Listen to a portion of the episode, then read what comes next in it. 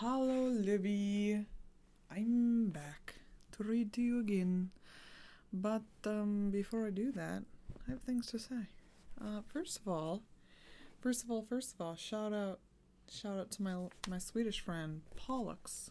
I'm sorry if I'm mispronouncing that because I don't know how to say words. But you know, when I saw the name, I thought instantly Hunger Games. There's a character in the Hunger Games books with the very same name. How interesting. I don't know. That's where my brain went. Um, anyway, so yeah, I. Yay, yay. I feel ever more like I'm failing to record my voice properly for you. I feel unequipped. I mean, I'm equipped. I'm just ill-informed. I'm. I could inform.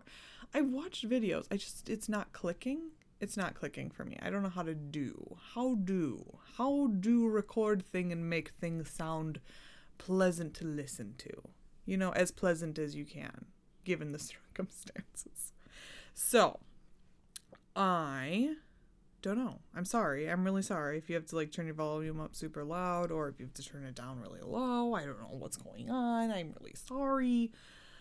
I I, I need a lesson. I need a toot. A tutorial. I need an interactive tutorial maybe with someone who can help me. Anyway, anyway, anyway. I had a thought. I was wondering, is there and I probably could ask the internet, but I was just thinking of it. So I'm going to ask you is there a word? Okay, a, there's okay. So the word oh, oh boy, what have I done? I'm so sorry. What if I move the microphone over here? Does that make a difference? I don't know. I feel like that made maybe made a difference. Perhaps. Sure. Why not? Okay. Anyway, okay, okay. Is there a word? So there's a word for potential. Sure, you have potential. But what about maybe there's a physics word for like potential that maybe hasn't expired, but also, do you know what I mean? Like, you've already succeeded in proving your potential, and yet you still have potential. I don't know. That's the word I want to use to describe you, Lib. Because you have potential for greatness, and I think you're great already. You've done great things. But you could still be great. You can continue to be great and greater and greater. And so that's what I wanted to say. But I don't know what the word is. And I can't say you have great potential because that I feel like assumes that you haven't lived up to your potential and I I wouldn't say that's true. I mean, I don't know. Maybe that's the whole point is that you I don't know. What am I doing? I have no idea. I have no idea. So Okay, I'm so sorry. I am a I'm a dope, if you know, you know. I'm a dope. Um, but anyway, I was just thinking about that. You sweet, beautiful friend of mine. I'm so happy to read to you. Um, and um, mm, what else do I have to say?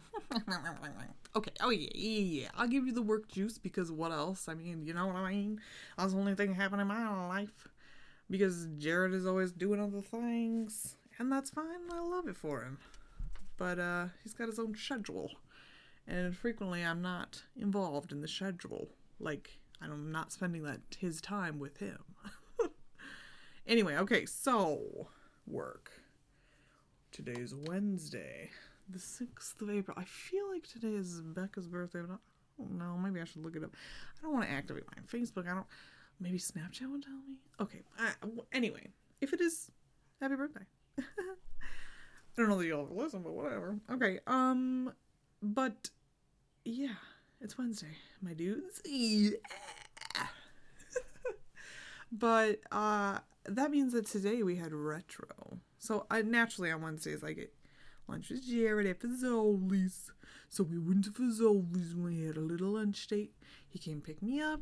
He brought me the fagoo. He brought me bake. I don't know why I called it that.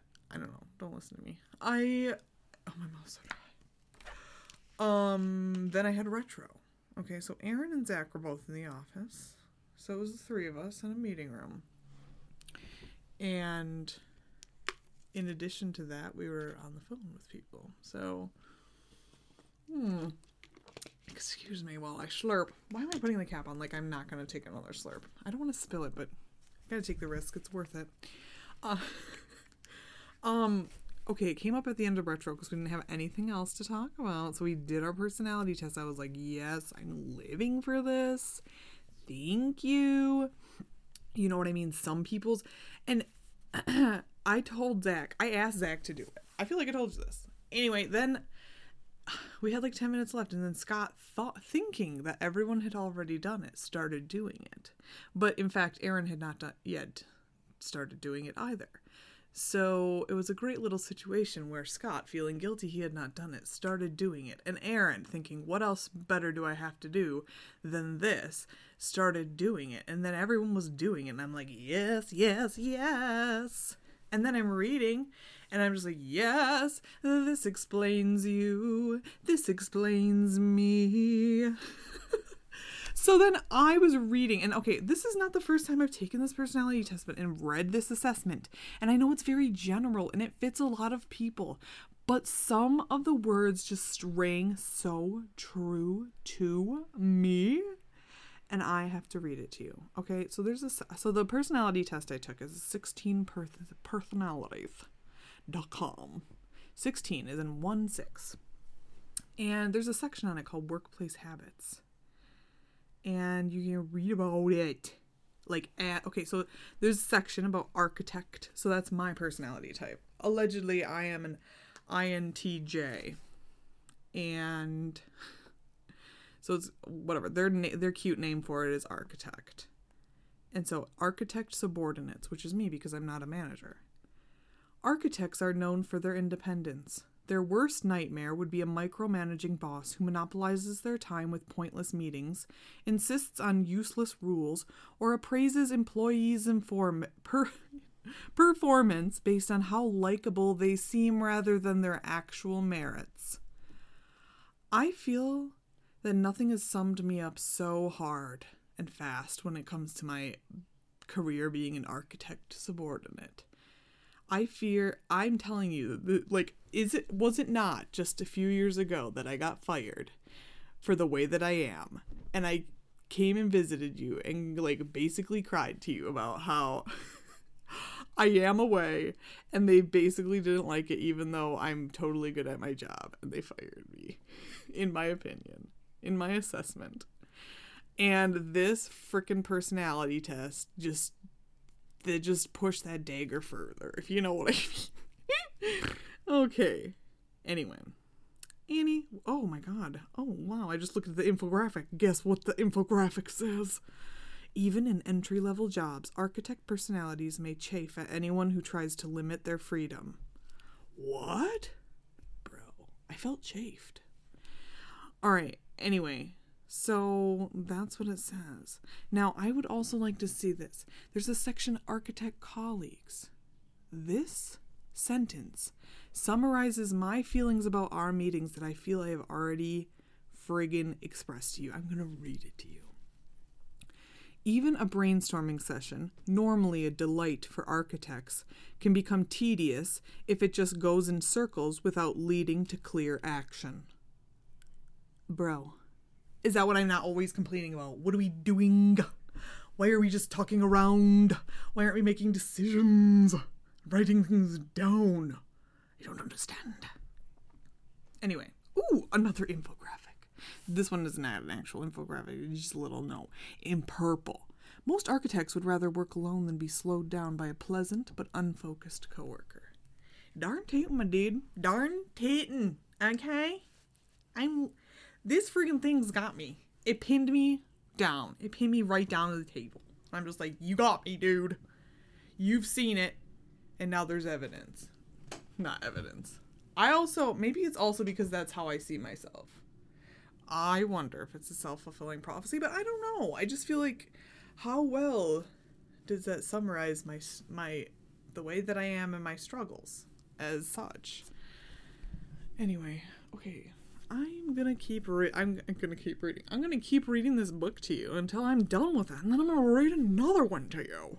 Okay? I love doing it, and it delights me if you love listening. That delights me. It's pure delight. If you don't like li- if you don't like listening, that also kind of delights me because that means you listen and you like it, which means you wasted your time. Just kidding. It's not a waste. Of, I guess it's not a waste of time because then you learn that you don't like it. But then you probably wouldn't be listening right now on chapter 32 of chapter 30 of 36 chapters. You know? Okay, but anyway, I'm just talking like statistically, but whatever. Um. Anyway, I'm actually gonna read it, but first I need to take another swig because my mouth's out dry. What chapter are we at? Oh, 31. Sorry. Sorry, sorry. The book fell open to chapter 32. It's chapter 31. Oh, shoot. Things are getting hot. It's chapter 31. It's the Battle of Hogwarts. Slurp de derp. Okay. Chapter 31 of Harry Potter and the Deathly Hallows by J.K. Rowling. Not me. I ain't writing it. wasn't me. I'm not a I am not a creative writer, but I am a creative reader because I struggle. what makes it better? That's how you. That's how. You, you know what? Honestly, how I don't know. I sh- I need to be more creative. Ooh, shoot! I don't know if I mentioned this to you, but in a couple of weeks I have to lead Bible, Bible study. I'm very scared.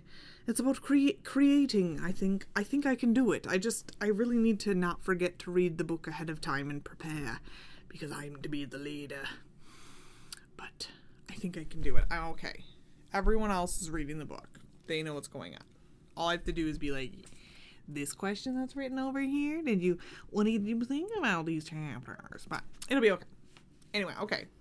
Okay, okay enough about being creative enough about being an whatever an architect or whatever your whatever my personality actually is i don't know whatever chapter 31 the battle of hogwarts oh things are about to get even more painful more painful than they've ever been but this chapter art is very very light you know it contrasts i feel like it's interesting to note because it does contrast the previous dark chapter arts. Okay, it is still shaded drawing, but it is light and it looks vaguely ghost like. I don't know, it's like low key an apparition.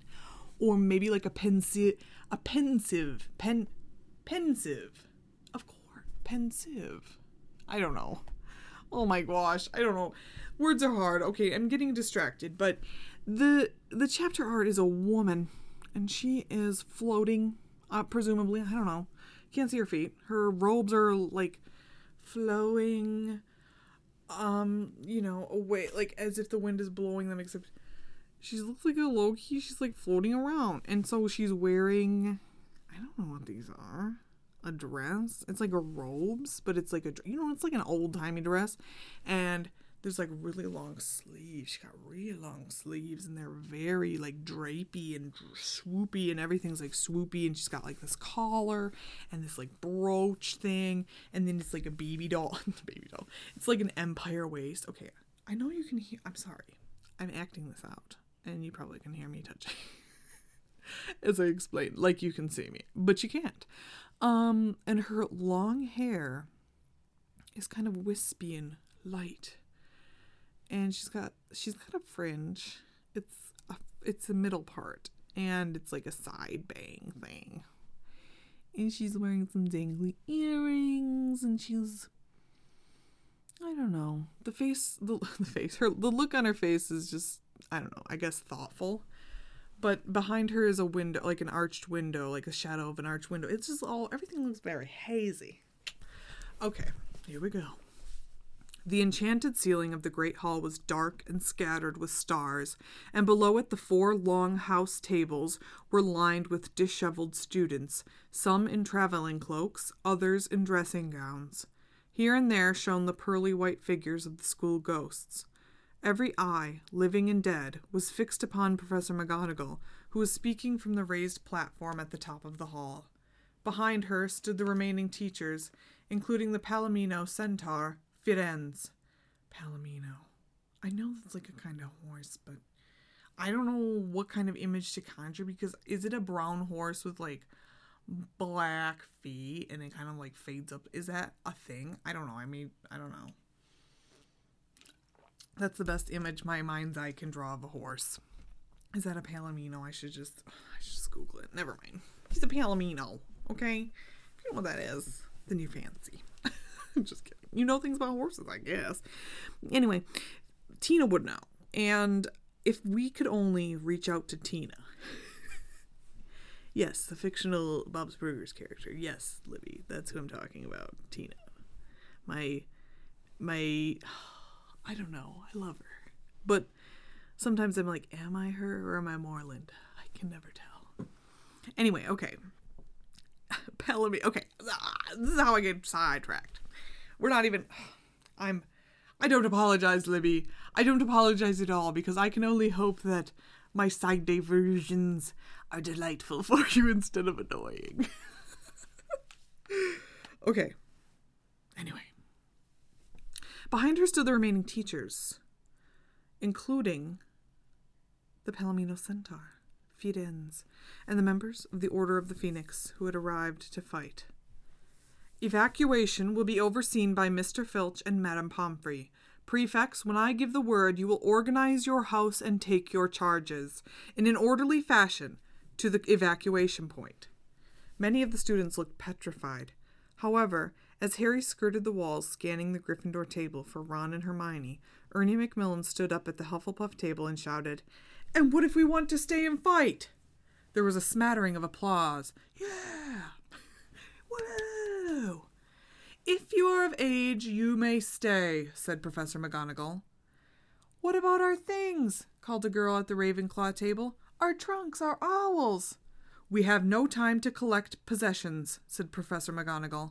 The important thing is to get you out of here safely. Where's Professor Snape? shouted a girl from the Slytherin table. He has, to use the common phrase, done a bunk. That's a common phrase, not to me. Done a bunk. Is that like taking a shit? Or is that like going a wall? Or I don't know what this means, done a bunk. It's not common to me. How dare you say that? replied Professor McGonagall. And a great cheer erupted from the Gryffindors, Hufflepuffs, and Ravenclaws. Harry moved up the hall alongside the Gryffindor table, still looking for Ron and Hermione. As he passed, faces turned in his direction, and a great deal of whispering broke out in his wake. We have already placed protection around the castle, Professor McGonagall was saying, but it is unlikely to hold for very long unless we reinforce it. I must ask you, therefore, to move quickly and calmly and do as your prefects. But her final words were drowned as a different voice echoed throughout the hall. It was high, cold, and clear. There was no telling where it came from. It seemed to issue from the walls themselves, like the monster it had once commanded. It might have lain dormant there for centuries. I know that you are preparing to fight. There were screams amongst the students, some of whom clutched each other, looking around in terror for the source of the sound. Your efforts are futile. You cannot fight me. I do not want to kill you. I have great respect for the teachers of Hogwarts. I do not want to spill magical blood. There was silence in the hall now the kind of silence that presses against the eardrums, that seems too huge to be contained by walls. Give me Harry Potter, said Voldemort's voice, and none shall be harmed. Give me Harry Potter, and I shall leave the school untouched. Give me Harry Potter, and you will be rewarded. You have until midnight. The science, the science, no, it doesn't say that. In fact, it says, The silence swallowed them all again. Every head turned, every eye in the place seemed to have found Harry, to hold him frozen.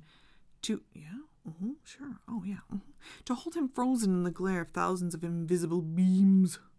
Invisible beams, like X ray beams from Superman's eyeballs, except they don't burn. They freeze you. right. Is that what you're saying? Then a figure rose from the Slytherin table, and he recognized Pansy Parkinson as she raised a shaking arm and screamed, But he's there!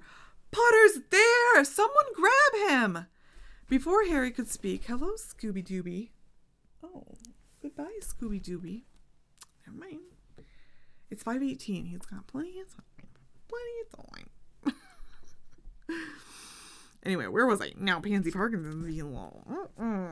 But he's there. Potter's there. Someone grab him. Before Harry could speak, there was a massive movement. The Gryffindors in front of him had risen and stood facing not Harry, but the Slytherins. Then the Hufflepuffs Hufflepuffs stood, and almost at the same moment the Ravenclaws, all of them with their backs to Harry, all of them looking toward Pansy instead, and Harry, awestruck and overwhelmed, saw wands emerging everywhere, pulled from beneath cloaks and from under sleeves. Oh, I have the chills, and I don't know if it's because it's cold or if it's because. Oh, spooky. Thank you, Miss Parkinson, said Professor McGonagall in a clipped voice. You will leave the hall first with Mr. Filch. If the rest of your house could follow. Harry heard the grinding of benches and then the sound of the Slytherins trooping out on the other side of the hall. Ravenclaws, follow on! cried Professor McGonagall.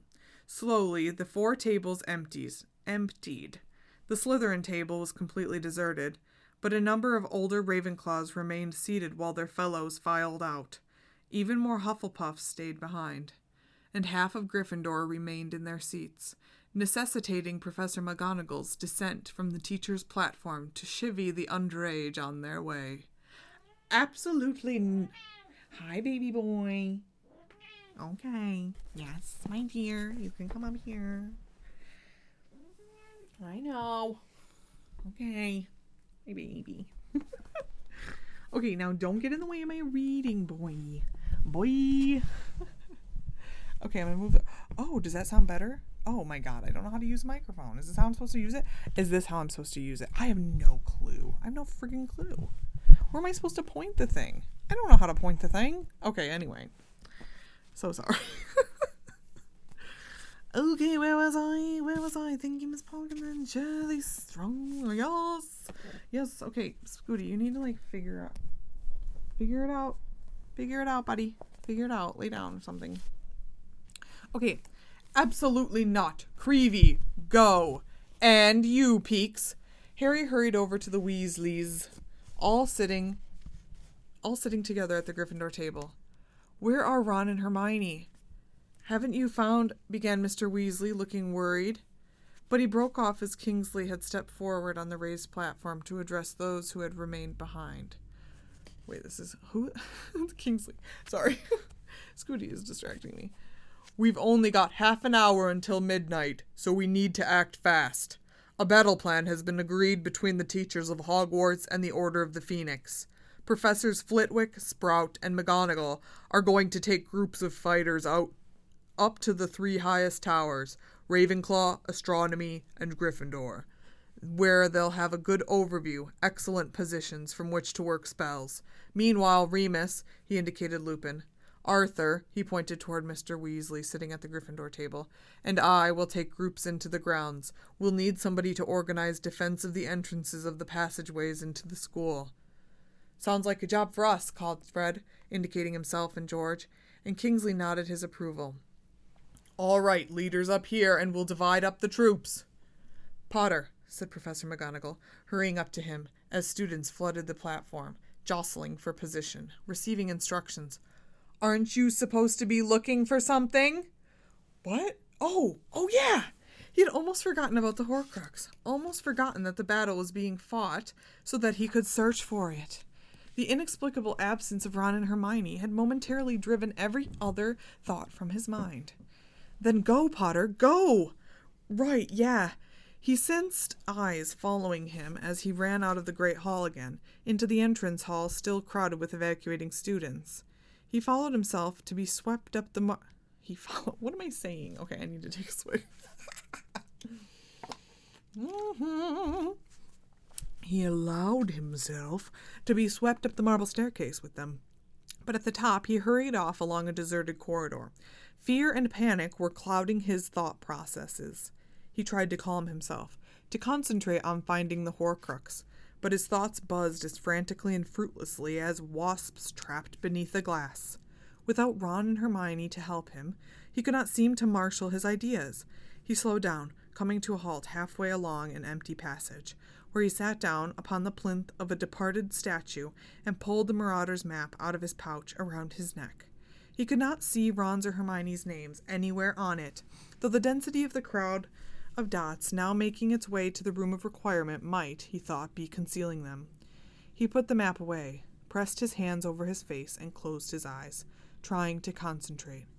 Voldemort thought I'd go to Ravenclaw Tower. There it was, a solid fact, the place to start. Voldemort had, ele- had what am I saying? Had stationed Alecto Carrow in the Ravenclaw common room, and there could only be one explanation. Voldemort feared that Harry already knew his Horcrux was connected to that house. But the only object anyone seemed to associate with Ravenclaw was the lost, the lost, the lost Scooty. He's headbutting my arm. The lost diadem. And how could the Horcrux be the diadem? How was it possible that Voldemort, the Slytherin, had found the diadem that had eluded generations of Ravenclaws? Who could have told him where to look when nobody had seen the diadem in living memory? In living memory.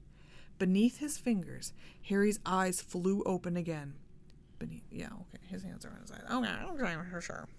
He leapt up from the plinth and tore back the way he had come now in pursuit of his one last hope. The sound of hundreds of people marching toward the room of requirement grew louder and louder as he returned to the marble stairs. Prefects were shouting instructions, trying to keep track of the students in their own houses. There was much pushing and shoving. Harry saw Zacharias Smith bowling over first years to get to the front of the queue. Here and there, younger students were in tears, while older ones called desperately for friends or siblings. Harry caught sight of a pearly white figure drifting across the entrance hall below and yelled as loudly as he could over the clamor. Nick! Nick! I need to talk to you! He forced his way back through the t- tide of students, finally reaching the bottom of the stairs where nearly headless Nick, ghost of Gryffindor Tower, stood waiting for him. Harry, my dear boy!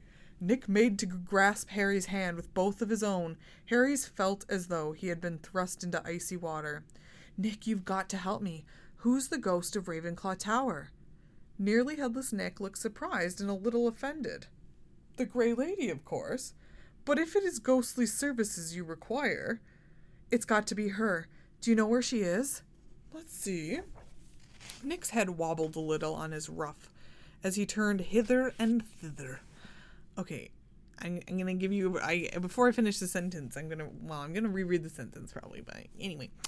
Jared was telling me today when we had lunch. This is what we're talking about lunch. He is, of course, taking this EMT course, and he was talking to me about the result of a um, motorcycle accident to the passenger of the motorcycle accident of the motorcycle and was wearing a helmet and their head was like basically decapitated but just like like kind of like hanging on by a thread i don't know like you know what i mean like and i was like no then i i instead of i could only think of nearly headless neck. so i'm sorry if i'm sorry that's what i did but that's what i'm telling you i what i instantly thought of so here we go Nick's head wobbled a little on his ruff as he turned hither and thither, peering over the heads of the swarming students.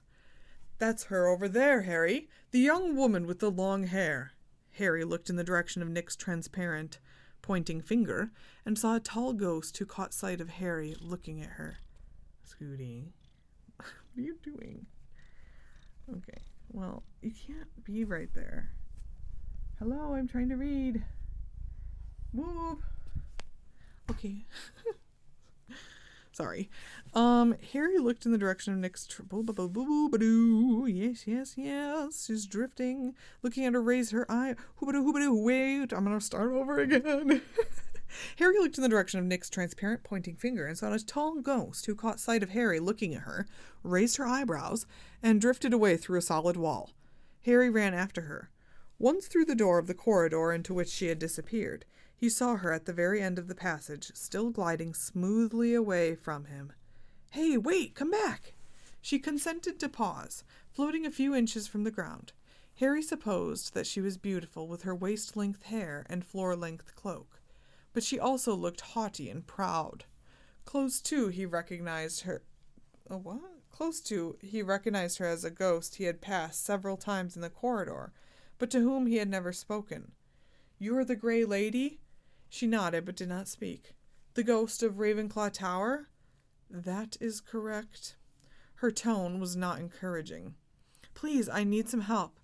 I need to know anything you can tell me about the lost diadem. A cold smile curved her lips. I am afraid, she said, turning to leave, that I cannot help you. Wait! He had not meant to shout, but anger and panic were threatening to overwhelm him. He glanced at his watch as she hovered in front of him. It was a quarter to midnight. This is urgent, he said fiercely. If that diadem's at Hogwarts, I've got to find it fast. You are hardly the first student to covet the diadem, she said disdainfully. Generations of students have badgered me. This isn't about trying to get better marks, Harry shouted at her. It's about Voldemort, defeating Voldemort. Or aren't you interested in that? She could not blush, but her transparent cheeks became more opaque, and her voice was heated as she replied, Of course I. How dare you suggest? Well, help me then. Her composure was slipping. It it, is not a question of, she stammered, my mother's diadem. Your mother's? She looked angry with herself. When I lived, she said stiffly, I was Helena Ravenclaw. You're her daughter? But then you must know what happened to it. While the diadem bestows wisdom, she said with an obvious effort to push to pull herself together. I doubt that it would greatly increase your chances of defeating the wizard who calls himself Lord haven't I just told you I'm not interested in wearing it? Harry said fiercely. There's no time to explain. But if you care about Hogwarts, if you want to see Voldemort finished, you've got to tell me anything you know about the diadem. She remained quite still. Goodbye, Scooty. Floating in midair, staring down at him. And a sense of hope. Eh? So sorry. And a sense of hopelessness engulfed Harry. Of course, if she had known anything, she would have told Flitwick or Dumbledore, who had surely asked her the same question. He had shaken his head and made to turn away when she spoke in a low voice.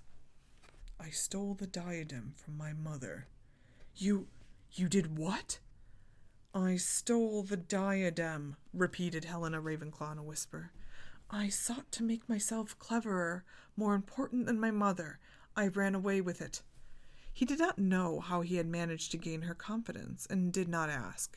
He simply listened, hard as she went on. My mother, they say, never admitted that the diadem was gone, but pretended that she st- that she had it still. She concealed her loss, my dreadful betrayal, even from the other founders of Hogwarts. Then my mother fell ill, fatally ill. In spite of my perfidy, she was desperate to see me one more time. She sent a man who had long loved me, though I spurned his advances to find me. She knew that he would not rest until he had done so. Harry waited. She drew a deep breath and threw back her head. I'm going to move the microphone back. I feel like it sounded better over here. I'm just saying. I don't know. I have no idea. Maybe it doesn't sound different at all. Where was I? Blah, blah, blah. She sent Amanda, and then she knew that he would not rest. Blah, blah, blah. okay, Harry waited. She drew a deep breath and threw back her head. He tracked me to the forest where I was hiding. When I refused to return with him, he became violent. The Baron was always a hot tempered man, furious at my refusal, jealous of my freedom. He stabbed me. The Baron? You mean the bloody Baron, yes, said the Grey Lady and she lifted aside the cloak she wore to reveal a single dark wound on her white chest. When he saw what he had done, he was overcome with remorse. He took the weapon that had claimed my life and used it to kill himself. All these centuries later, he wears his chains as an act of penitence, as he should. Sorry, as he should, she added bitterly. And and the diadem?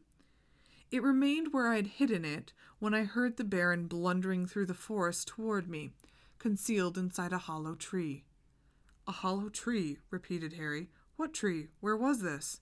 A forest in Albania, a lonely place I thought was far beyond my mother's reach. Albania, repeated Harry. Sense was emerging miraculously from confusion, and now he understood why she was telling him what she had denied Dumbledore and Flitwick. You've already told someone this story, haven't you? Another student? She closed her eyes and nodded. I had no idea. He was flattering. He seemed to understand, to sympathize. Yes, Harry thought. Tom Riddle would certainly have understood Helena Ravenclaw's desire to possess fabulous objects to which she had little right. Well, you weren't the first person Riddle warmed things out of, Harry muttered. He could be charming when he wanted. But Voldemort had managed to wheedle the location of the lost diadem out of the Great Lady. The Grey Lady. He had traveled to that far flung forest and retrieved the diadem from its hiding place, perhaps as soon as he left Hogwarts, before he even started work at Borgin and Burke's. And wouldn't those secluded Albanian woods have seemed an excellent refuge when, so much later, Voldemort had needed a place to lie low, undisturbed, for ten long years? But the diadem, once it became his precious Horcrux, had not been left in that lowly tree, no. The diadem had been returned secretly to its true home, and Voldemort must have put it there. The night he asked for a job, said Harry, finishing his thought. I beg your pardon? He hid the diadem in the castle the night he asked Dumbledore to let him teach, said Harry, saying it out loud and enabled him to make sense of it all. He must have hidden the diadem on his way up to or down from Dumbledore's office. But it was still worth trying to get the job. Then he might have got the chance to nick Gryffindor's sword as well. Thank you. Thanks. Harry left her floating there, looking utterly bewildered. As he rounded the corner back into the entrance hall, he checked his watch. It was five minutes until midnight. And though he now knew what the last Horcrux was, he was no closer to discovering where it was. Generations of students had failed to find the diadem. That suggested that it was not in Ravenclaw Tower. But if not there, where? What hiding place had Tom Riddle discovered inside Hogwarts Castle that he believed would remain secret forever? Lost in desperate speculation, Harry turned a corner, but he had taken only a few steps down the new corridor when the window to his left broke open with a deafening, shattering crash. As he leapt aside, a gigantic body flew in through the window and hit the opposite wall. Something large and furry detached itself, whimpering from the new arrival, and flung itself at Harry. Hagrid! Harry bellowed, fighting off Fang the boarhound's attentions as the enormous bearded figure clambered to his feet. What the? Harry, you're here! You're here! Hagrid stooped down, bestowed upon Harry a cursory and rib cracking hug, then ran back to the shattered window. Good boy, Grawpy! he bellowed through the hole in the window. I'll see you in a moment. There's a good lad. Beyond Hagrid, out in the dark night. that sounded so weird, I feel like. Whatever. Harry saw bursts of light in the distance and heard a weird, keening scream. He looked down at his watch. It was midnight. The battle had begun. Blummy, Harry, panted Hagrid. This is it, huh? Time to fight? Hagrid, where have you come from? Heard you know who from up in our cave, said Hagrid grimly. Voice carried, didn't it? You got till midnight to gimme Potter? Knew you must be here. Knew what must be happening. Get down, Fang. So we come to join in, me and Grawpy and Fang. Smashed our way through the boundary by the forest. Grawpy was carrying us, Fang and me. Told him to let me down at the castle, so he shoved me through the window, God bless him. Not exactly what I meant, but where's Ron and Hermione? That, said Harry, is a really good question. Come on. They hurried together into along the corridor, Fang lolloping beside him. Harry could hear movement through the corridors all around. Running footsteps, shouts through the windows. He could see more flashes of light in the dark grounds. Where are we going? puffed Hagrid, pounding along as Harry at Harry's heels, making the floorboards quake. I don't know exactly, said Harry, making another random turn, but Ron and Hermione must be around here somewhere. The first casualties of the battle were already strewn across the passage ahead. The two stone gargoyles that usually guarded the entrance to the staff room had been smashed apart by a jinx that had sailed through another broken window. The remains stirred feebly on the floor, and as Harry leapt over one of their disembodied heads, it moaned faintly, Oh, don't mind me. I'll just lie here and crumble. Its ugly stone face made Harry think suddenly of the marble bust of Rowena Ravenclaw at Xenophilius's house, wearing that mad headdress, and then of the statue in Ravenclaw Tower with the stone diadem upon her white curls. Corals, her white corals. And as he reached the end of the passage, the memory of a third stone effigy came back to him that of an ugly old warlock onto whose head Harry himself had placed a wig and a battered old tiara. The shock shot through Harry with the heat of fire whiskey, and he nearly stumbled. He knew, at last, where the Horcrux sat waiting for him.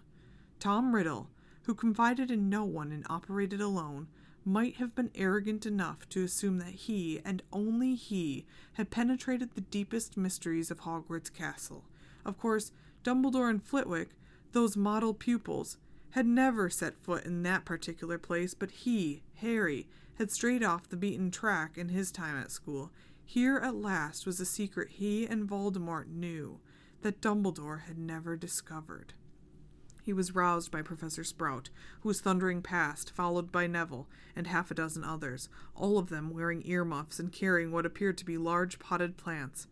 Mandrakes! Neville bellowed at Harry over his shoulder as he ran.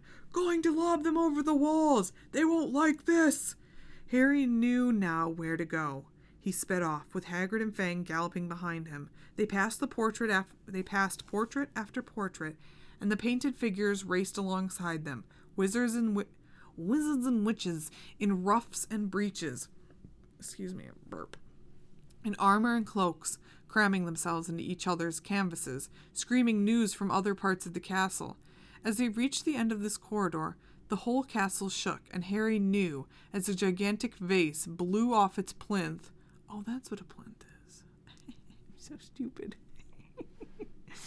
With explosive force. That it was in the grip of enchantments more. Yes, it was in the grip of enchantments more sinister than those of the teachers in the order. It's all right, Fang, it's all right, yelled Hagrid, but the great boarhound had taken flight as slivers of china flew like shrapnel through the air, and Hagrid pounded off after the terrified dog, leaving Harry alone. Aw, poor Fang, you should have left him, or let him go somewhere safe. Aw. He forged on through the trembling passages, his wand at the ready, and for the length of one corridor the little painted knight, Sir Cadogan, rushed from painting to painting beside him, clanking along in his armor, screaming encouragement, his fat little pony cantering behind him. Braggarts and rogues, dogs and scoundrels, drive them out, Harry Potter, see them off! Harry hurtled around a corner and found Fred and a small knot of students, including Lee Jordan and Hannah Abbott, standing beside another empty plinth, whose statue had concealed a secret passageway. Their wands were drawn and they were listening at the concealed hole. Nice night for it! Night. Wait, what? I, don't know what I'm saying. Nice night for it! Fred shouted as the castle quaked again, and Harry sprinted by, elated and terrified in equal measure. Along yet another corridor he dashed and then there were owls everywhere, and Mrs. Norris was hissing and trying to bat them with her paws, no doubt to return them to their proper place. Potter! Aberforth Dumbledore stood blocking the corridor ahead, his wand held ready. I have known hundreds of kids thundering through my pub, Potter. I know. Oh, I have. I don't know what I said. I have hundreds of kids thundering through my pub, Potter. I know, we're evacuating, Harry said. Voldemort's attacking because they haven't handed you over. Yeah, said Aberforth. I'm not deaf. The whole of Hogsmeade heard him. And it never occurred to any of you to keep a few Slytherins hostage? There are kids of Death Eaters you've just sent to safety. Wouldn't it have been a bit smarter to keep 'em here? It wouldn't stop Voldemort, said Harry, and your brother would never have done it. Aberforth grunted and tore away in the opposite direction. Your brother would never have done it. Well, it was the truth, Harry thought, as he ran on again. Dumbledore, who had defended Snape for so long, would never have held students ransom. And then he skidded around a final corner, and with a yell of mingled relief and fury, he saw them Ron and Hermione. both with their arms full of large, curved, dirty yellow objects. Ron with a broomstick under his arm. Where the hell have you been? Harry shouted. Chamber of Secrets, said Ron. Chamber what? said Harry, coming to an unsteady halt before them. It was Ron, all Ron's idea, said Hermione breathlessly. Wasn't it absolutely brilliant? There we were after you left, and I said to Ron, even if we find the other one, how are we going to get rid of it?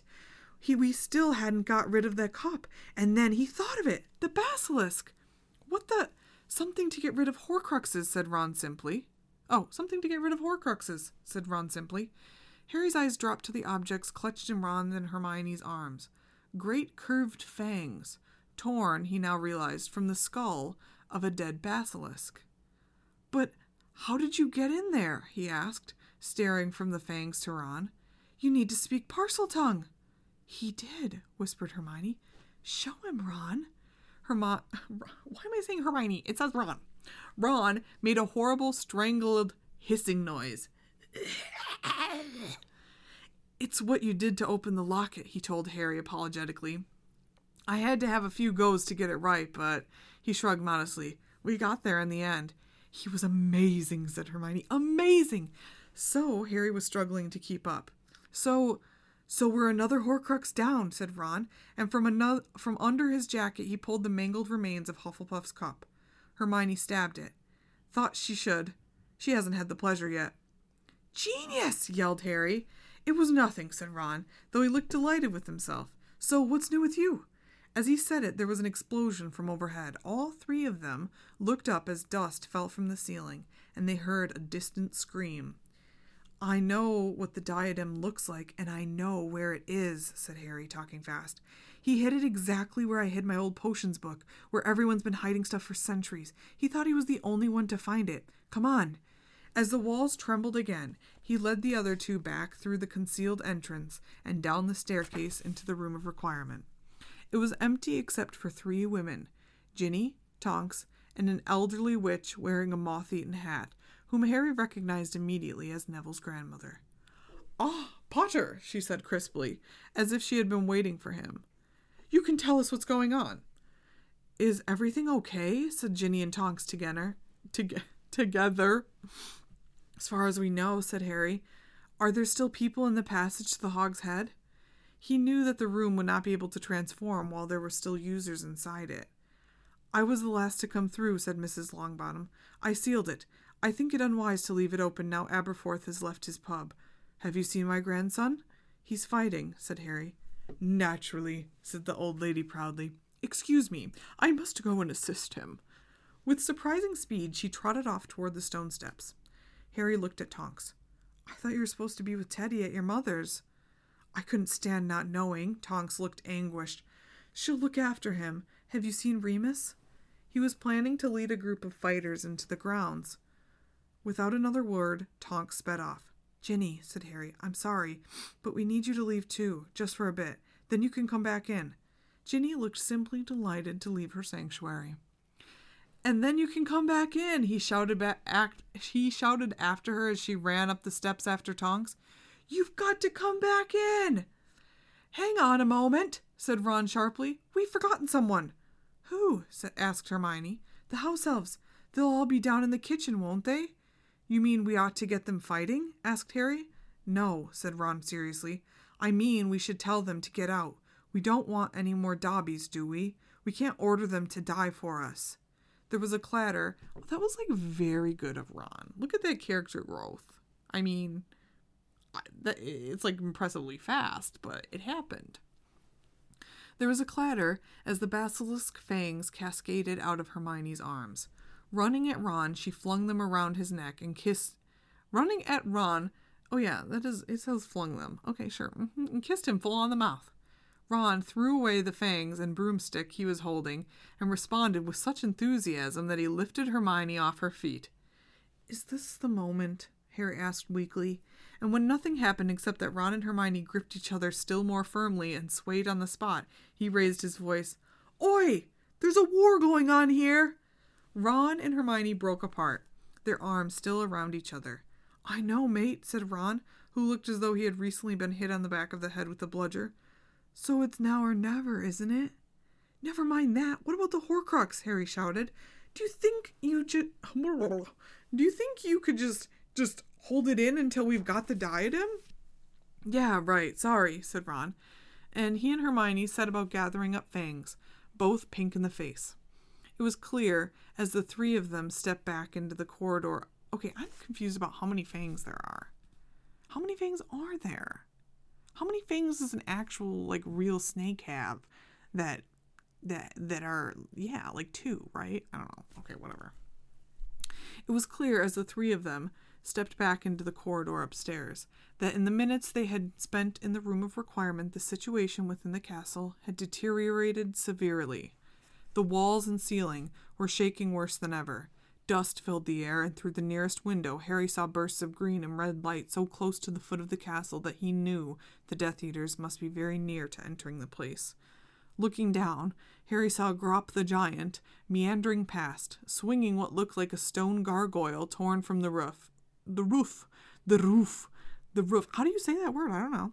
And roaring with his disple- and roaring his displeasure. Let's hope he steps on some of them, said Ron, as more screams echoed from close by. As long as it's not any of our lot, said a voice. Harry turned and saw Ginny and Tonks, both with their wands drawn, at the next window, which was missing several panes. Even as he watched, Ginny sent a well aimed jinx into a crowd of fighters below. Good girl! roared a figure, running through the dust toward them, and Harry saw Aberforth again, his gray hair flying as he led a small group of students past. They look like they might be breaching the north battlements. They've brought giants of their own. Have you seen Remus? Tonks called after him. He was dueling Dolohov, shouted Aberforth. Haven't seen him since. Tonks, said Ginny. Tonks, I'm sure he's okay. But Tonks had run off into the dust after Aberforth. Ginny turned helpless to Harry, Ron, and Hermione. They'll be all right, said Harry, though he knew they were empty words. Ginny, we'll be back in a moment. Just keep out of the way, keep safe. Come on, he said to Ron and Hermione, and they ran back to the stretch of wall beyond which the room of requirement was waiting to do the bidding of the next entrant. I need the place where everything is hidden. Harry begged of it inside his head, and the door materialized on their third run past. The fur, the furrer, furrer, the furrer, furor the fur the furor of the battle die. I'm sorry, this is not funny, but the word furor is fur furor. I don't know. Okay, the furor of the battle died the moment they crossed the threshold and closed the door behind them.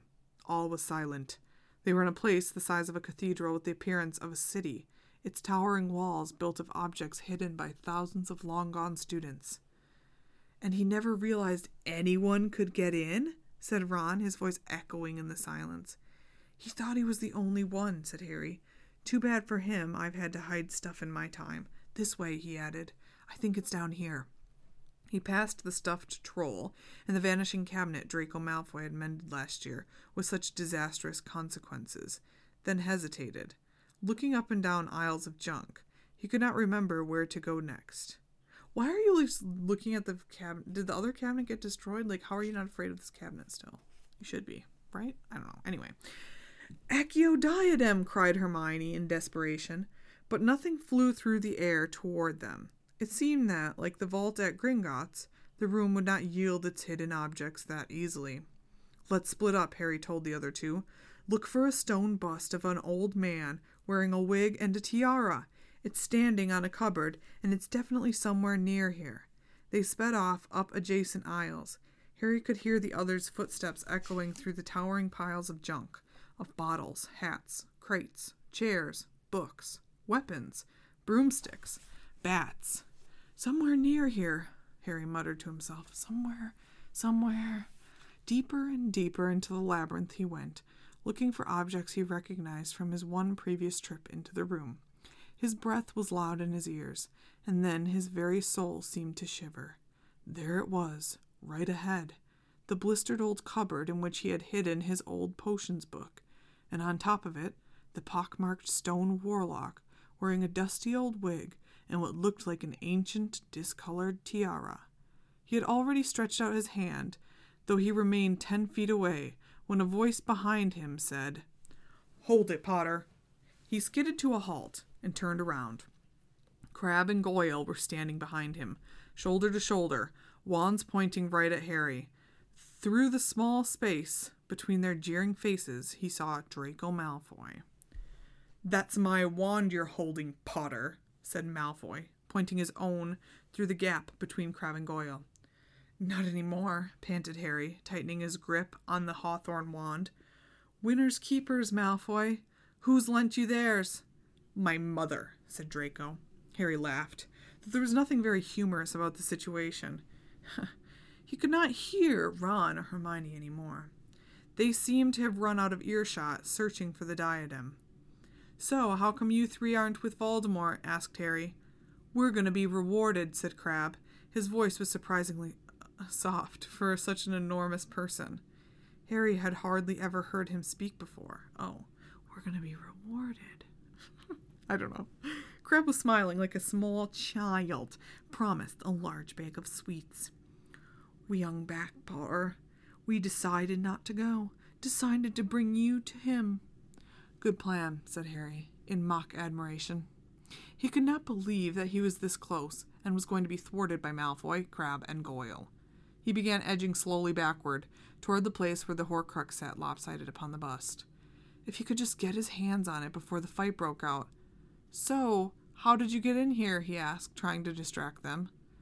I virtually lived in the room of hidden things all last year, said Malfoy, his voice brittle. I know how to get in. We was hiding in the corridor outside, grunted Goyle. We can do disillusion charms now and then. His face splits into a gormless grin. You turned up right in front of us and said you was looking for a diadem. What's a diadem? Harry? Ron's voice. A diadem? A diadem? Diadem? How am I supposed to diadem? Diadem? I don't know. okay, now he's got me questioning. Harry? Ron's voice echoed suddenly from the other side of the wall to Harry's right. Are you talking to someone? With a whip like movement, Crabbe pointed his wand at the fifty foot mountain of old furniture, of broken trunks, of old books and robes and unidentifiable, unidentifiable junk, and shouted, Descendo! The wall began to totter. Then the top third crumbled into the aisle next door where Ron stood. Ron! Harry bellowed. As somewhere out of sight, Hermione screamed, and Harry heard innumerable objects crashing to the floor on the other side of the destabilized wall. He pointed his wand at the rampart, cried, Finite! and it steadied. No! shouted Malfoy, staying Crabbe's arm as the latter. Wait, staying Crabbe's arm. As the latter made to repeat his spell. If you wreck the room, you might bury this diadem thing. What's the matter? said Crabbe, tugging himself free. It's Potter the Dark Lord wants. Who cares about diadem? Potter came in here to get it, said Malfoy, with an ill disguised impatience at the slow wittedness of his colleagues. So that must mean, must mean. Crabbe turned on Malfoy with an undisguised ferocity. Who cares what you think? I don't take your orders no more, Draco. You and your dad are finished. Harry? Shouted Ron again from the other side of the junk wall. What's going on? Harry? mocked Crabbe, mo- mimicked Crabbe. What's going on? No, Potter. Crucio! Harry had lunged for the tiara. Crabbe's curse missed him, but hit the stone bust, which flew into the air. The diadem soared upward and then dropped out of sight in the mass of objects on which the bust had rested. Stop! Malfoy shouted at Crabbe, his voice echoing through the enormous room. The Dark Lord wants him alive! So, I'm not killing him, am I? yelled Crabbe, throwing off Malfoy's restraining arm. But if I can, I will. The Dark Lord wants him dead anyway. What's the diff? A jet of scarlet light shot past Harry by inches. Hermione had run around the corner behind him and sent a stunning spell straight at Crabbe's head. It only missed because Malfoy pulled him out of the way. It's that mudblood! Avada Kedavra! Harry saw Hermione dive aside, and his fury that Crabbe had aimed to kill wiped all else from his mind. He shot a stunning spell at Crabbe, who lurched out of the way, knocking Malfoy's wand out of his hand. It rolled out of sight beneath a mountain of broken furniture and boxes. Don't kill him! Don't kill him! Malfoy yelled at Crabbe and Goyle, were both aiming at Harry. Their split second's hesitation was all Harry needed Expelliarmus! Goyle's wand flew out of his hand and disappeared into the bulwark of objects beside him. Goyle leapt foolishly on the spot, trying to retrieve it. Malfoy jumped out of range of Hermione's second stunning spell, and Ron appeared sud- appearing suddenly at the end of the aisle, shot a full bodybind curse at Crabbe, which narrowly missed. Crabbe wheeled around and screamed, Avada Kedavra! again. Ron leapt out of sight to avoid the jet of green light. The wandless Malfoy cowered behind a three legged wardrobe as Hermione charged toward him, hitting Goyle with a stunning spell as she came. It's somewhere here, Harry yelled at her, pointing at the pile of junk into which the old tiara had fallen. Look for it while I go and help her. Harry! she screamed. A roaring, billowing noise behind him gave him a moment's warning. He turned and saw both Ron and Crabbe running as hard as they could up the aisle toward them. Like it hot, scum! roared Crabbe as he ran, but he seemed to have no control over what he had done. Flames of abnormal size were pursuing them, licking up the sides of the junk bulwarks, which were crumbling to soot at their torch. Aguamenti! Harry bawled, but the jet of water that soared from the tip of his wand evaporated in the air. Run! Malfoy grabbed the stunned Goyle and dragged him along. Crabbe outstripped all of them, now looking terrified. Harry, Ron, and Hermione pelted along in his wake, and the fire pursued them. It was not normal fire. Okay, but even if it was normal fire, how terrifying. Which I'm I'm literally terrified because Jared is going to walk into that and rescue people. okay, it's okay. Someone's gonna do it. okay. Anyway, it was not normal fire. Crabbe had used a curse of which Harry had no knowledge. As they turned a corner, the flames chased them as though they were alive, sentient, intent upon killing them. Now the fire was mutating, forming a gigantic pack of fiery beasts, flaming serpents, chimeras, chimera, I don't know, I don't, chimera, I don't know how to say the word, I'm so sorry, and dragons rose and fell and rose again, and the detritus, detritus, detritus, detritus, the detritus of centuries on which they were feeding was thrown up in the air into their fanged mouths tossed high on clawed feet before being consumed by the inferno. Malfoy grab Malfoy, Grab, and Coil had vanished from view. Harry, Ron, and Hermione stopped dead. The fiery monsters were circling them, drawing closer and closer. Claws and horns and lash and tails lashed, and the heat was solid as a wall around them. What can we do? Hermione screamed over the deafening roars of fire. What can we do? Here! Harry seized a pair of heavy looking broomsticks from the nearest pile of junk and threw one to Ron, who pulled Hermione onto it behind him. Harry swung his leg over the second broom, and, with hard kicks to the ground, they soared up into the air, missing by feet the horned beak of a flaming raptor that snapped its jaws at them. The smoke and heat were becoming overwhelming. Below them, the cursed fire was consuming the contraband of generations of hunted students, the guilty outcomes of a thousand banned experiments, and the secrets of the countless souls who had sought refuge in this room. In the room. Harry could not see a trace of Malfoy, Crabbe, or Goyle anywhere. He swooped as low as he dared over the marauding monsters of flame to try to find them, but there was nothing but fire. What a terrible way to die. He had never wanted this. Harry, let's get out, let's get out, bellowed Ron, though it was impossible to see where the door was through the black smoke. And then Harry heard a thin, piteous human scream from amidst the terrible commotion, the thunder of devouring flame. It's too dangerous, Ron yelled, but Harry wheeled in the air, his glasses giving his eyes some small protection from the smoke. He raked the firestorm below, seeking a sign of life, a limb or a face that was not yet charred like wood, and he saw them. Malfoy with his arms around the unconscious Goyle, the pair of them perched on a fragile tower of charred desks, and Harry dived. Malfoy saw him coming and raised one arm, but even as Harry grasped it, he knew at once that it was no good. Goyle was too heavy, and Malfoy's hand, covered in sweat, slid instantly out of Harry's.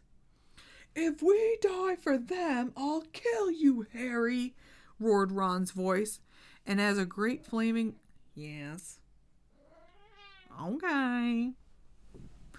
Um, I don't know how think. Oh boy, he really is impeccable at this point. It's 603. How much farther do we have to go? We're, pretty close. He's fine. He's fine. Okay. Sorry. Anyway. Um, if we die for them, I'll kill you, Harry, roared Ron's voice. And as a great flaming chimera bore down upon them, he and Hermione dragged Coil on. Why do I keep doing it? Goyle onto their broom and rose, rolling and pitching into the air once more as Malfoy clambered up behind Harry. The door! Get to the door! The door! screamed Malfoy in Harry's ear, and Harry sped up, following Ron, Hermione, and Goyle through the billowing black smoke, hardly able to breathe, and all around them the last few objects unburned by the devouring flames were flung into the air as the creatures of the cursed fire cast them high in celebration. Cups and shields, a sparkling necklace, and an old discolored tiara. What are you doing? What are you doing? The door's that way! screamed Malfoy, but Harry made a hairpin swerve and dived. The diadem seemed to fall in slow motion, turning and glittering as it dropped toward the maw of a yawning serpent, and then he had it, caught it around his wrist. Harry swerved again as the serpent lunged at him. He soared upward and straight toward the place where he prayed the door stood open. Ron, Hermione, and Goyle had vanished. Malfoy was screaming and holding Harry so tightly it hurt. Then, through the smoke, Harry saw a rectangular patch on the wall and steered the broom at it. And moments later, clean air filled his lungs and they collided with the wall in the corridor beyond. Malfoy fell off the broom and lay face down, gasping, coughing, and retching. Harry rolled over and sat up. The door to the room of requirement had vanished, and Ron and Hermione sat panting on the floor beside Goyle, who was still unconscious. Sh- choked Malfoy as soon as he could speak. Crabbe! He's dead, said Ron harshly. There was a silence, apart from panting and coughing. Then a number of huge bangs shook the castle, and a great cov. cov what? Is this supposed to be? I don't know what this word is. Caval- cavalcade? Cavalcade. Cavalcade. I don't know what this is. Of transparent figures galloped past on horses, their heads screaming with bloodlust under their arms. Harry staggered to his feet when the headless hunt had passed and looked around. The battle was still going on around him. He could hear more screams than those of the retreating ghosts. Panic flared within him. Where's Ginny? he said sharply. She was here. She was supposed to be going back into the room of requirement. Blimmy, do you reckon it'll still work after that fire? Can you? I feel like I can hear him, but I, maybe you can hear it too. I don't know. In, in the distance. Anyway, Blimmy, do you reckon it'll still work after that fire? asked Ron. But he too got to his feet, rubbing his chest and looking left and right. Shall we split up and look? No, said Hermione, getting to her feet too. Malfoy and Goyle remained slumped hopelessly on the corridor floor. Neither of them corridor floor. Neither of them had wands. Let's stick together. I say we go. Harry, what's that on your arm? What? Oh yeah. He pulled the diadem from his wrist and held it up. It was still hot, blackened with soot, but as he looked at it closely, he was just able to make out the tiny words etched upon it. Wit beyond measure is man's greatest treasure. A blood like substance, dark and tarry, seemed to be leaking from the diadem. Suddenly, Harry felt the thing vibrate violently, then break apart in his hands, and as it did so, he thought he heard the faintest, most distant scream of pain, echoing not from the grounds or the castle, but from the thing that had just fragmented in his fingers. It must have been Fiendfyre, whimpered Hermione, her eyes on the broken pieces. Sorry? Fiendfyre. Fiend. Yes, it's gotta be. Fiendfyre. Cursed fire. It's one of the substances that destroy Horcruxes, but I would never, ever have dared use it. It's so dangerous. How did Crabbe know how to? Must have learned it from the Carrows, said Harry grimly. Shame he wasn't concentrating when they mentioned how to stop it, really, said Ron, whose hair, like Hermione's, was singed, and whose face was blackened. If he hadn't tried to kill us all, I'd be quite sorry he was dead. But don't you realize? Whispered Hermione. That means if we can just get the snake. but she broke off as yells and shouts and the unmistakable noises of dueling filled the corridor. Harry looked around, and his heart seemed to fail. Death Eaters had penetrated Hogwarts. Fred and Percy had just backed into view, both of them dueling masked and hooded men. Harry, Ron, and Hermione ran forward to help. Jets of light flew in every direction, and the man dueling Percy backed off fast. Then his hood slipped, and they saw a high forehead and streaked hair. Hello, Minister! bellowed Percy, sending a neat jinx straight at Thicknesse, who dropped his wand and clawed at the front of his robes, apparently in awful discomfort. Did I mention I'm resigning? You're joking, Pierce. Oh, Percy. Why did I say Pierce? I don't know. You're joking, Perce, shouted Fred as the Death Eater he was stu- battling collapsed under the weight of three separate stunning spells. Thicknesse had fallen to the ground with tiny spikes erupting all over him. He seemed to be turning into some form of sea urchin. Fred looked at Percy with glee. You actually are joking, Perce! I don't think I've heard you joke since you were. The air exploded. They had been grouped together Harry, Ron, and Hermione, Fred, and Percy, the two Death Eaters at their feet, one stunned, the other transfigured, and in that fragment of a moment, when danger seemed temporarily at bay, the world was rent apart. Harry felt himself flying through the air, and all he could do was hold as tightly as possible to that thin stick of wood that was his one and only weapon, and shield his head in his arms. He heard the screams and yells of his companions without a hope of knowing what had happened to them, and then the world resolved itself into pain and semi darkness. He was half buried in the wreckage of a corridor that had been subjected to a terrible attack. Cold air told him that the side of the castle had been blown away, and hot stickiness on his cheek told him that he was bleeding copiously. Then he heard a terrible cry that pulled at his insides, that expressed agony of a kind neither flame nor curse could cause, and he stood up, swaying, more frightened than he had been that day, more frightened, perhaps, than he had been in his life. And Hermione was struggling to her feet in the wreckage, and three red headed men were grouped on the ground where the wall had blasted apart. Harry grabbed Hermione's hand as they staggered and stumbled over stone and wood. No, no, no! Someone was shouting, No! Fred, no! And Percy was shaking his brother, and Ron was kneeling beside them, and Fred's eyes stared without seeing, the ghost of his last laugh still etched upon his face. And that's the end of chapter 31. That's a devastator for me. Fred is like, you know what I mean? Hey, Scooty, this is a sad moment. You just come busting in here. I know. It's time for his dinner. Oh my gosh. Okay, well, I guess that's it. Hmm. Goodbye.